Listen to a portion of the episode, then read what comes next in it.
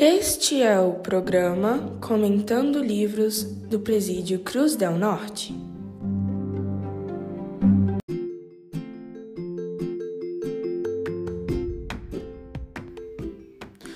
Olá, muito boa tarde, minha gente. Quem fala aqui é a sua locutora Agatha Amaral, do sétimo ano B, do Leonardo da Vinci Taguatinga. Hoje estou aqui na rádio do Presídio Feminino Cruz del Norte.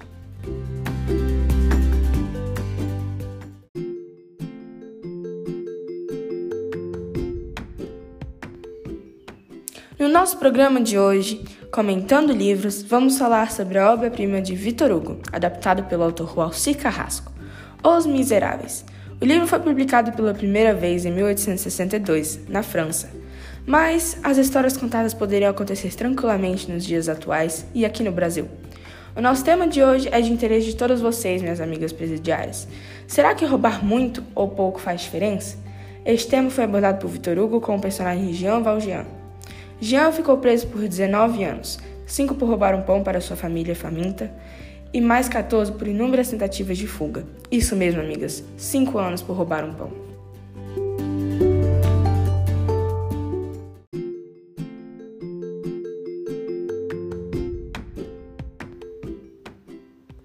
Aqui no Brasil, se você rouba algo de pequeno valor, teoricamente pode nem ser preso.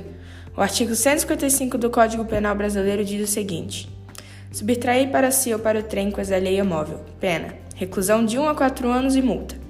De acordo com o parágrafo 2 desse artigo, se o criminoso é primário e é de pequeno valor a coisa furtada, o juiz pode substituir a pena de reclusão pela de detenção, ou aplicar somente multa. Mas, meus amigos, será que é isso mesmo que acontece? É justo pegar um, dois, três, cinco anos de cadeia por roubar comida para sustentar a família faminta? Ouça o que pensa a detenta Caixinhos, presa por furtar.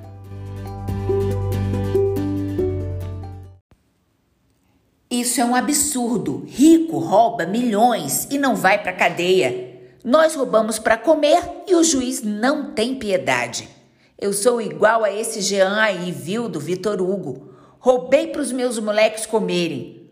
Mas como não sou mais primária, peguei quatro anos de cadeia.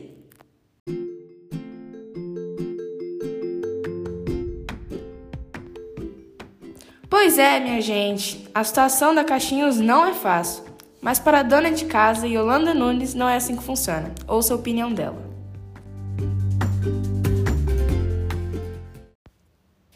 Roubar muito ou pouco não importa. O que importa são os princípios.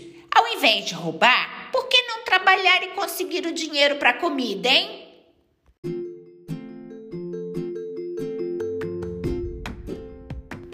Você, amiga, o que pensa? Mande seus comentários para o e-mail do nosso programa. Anote aí: pfc@cadeia.gmail.com. Repetindo: pfc@cadeia.gmail.com.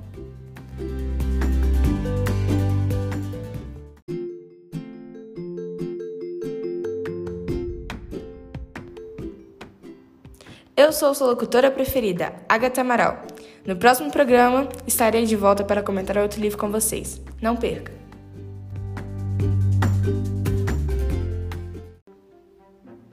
Este foi o programa Comentando Livros do Presídio Cruz del Norte.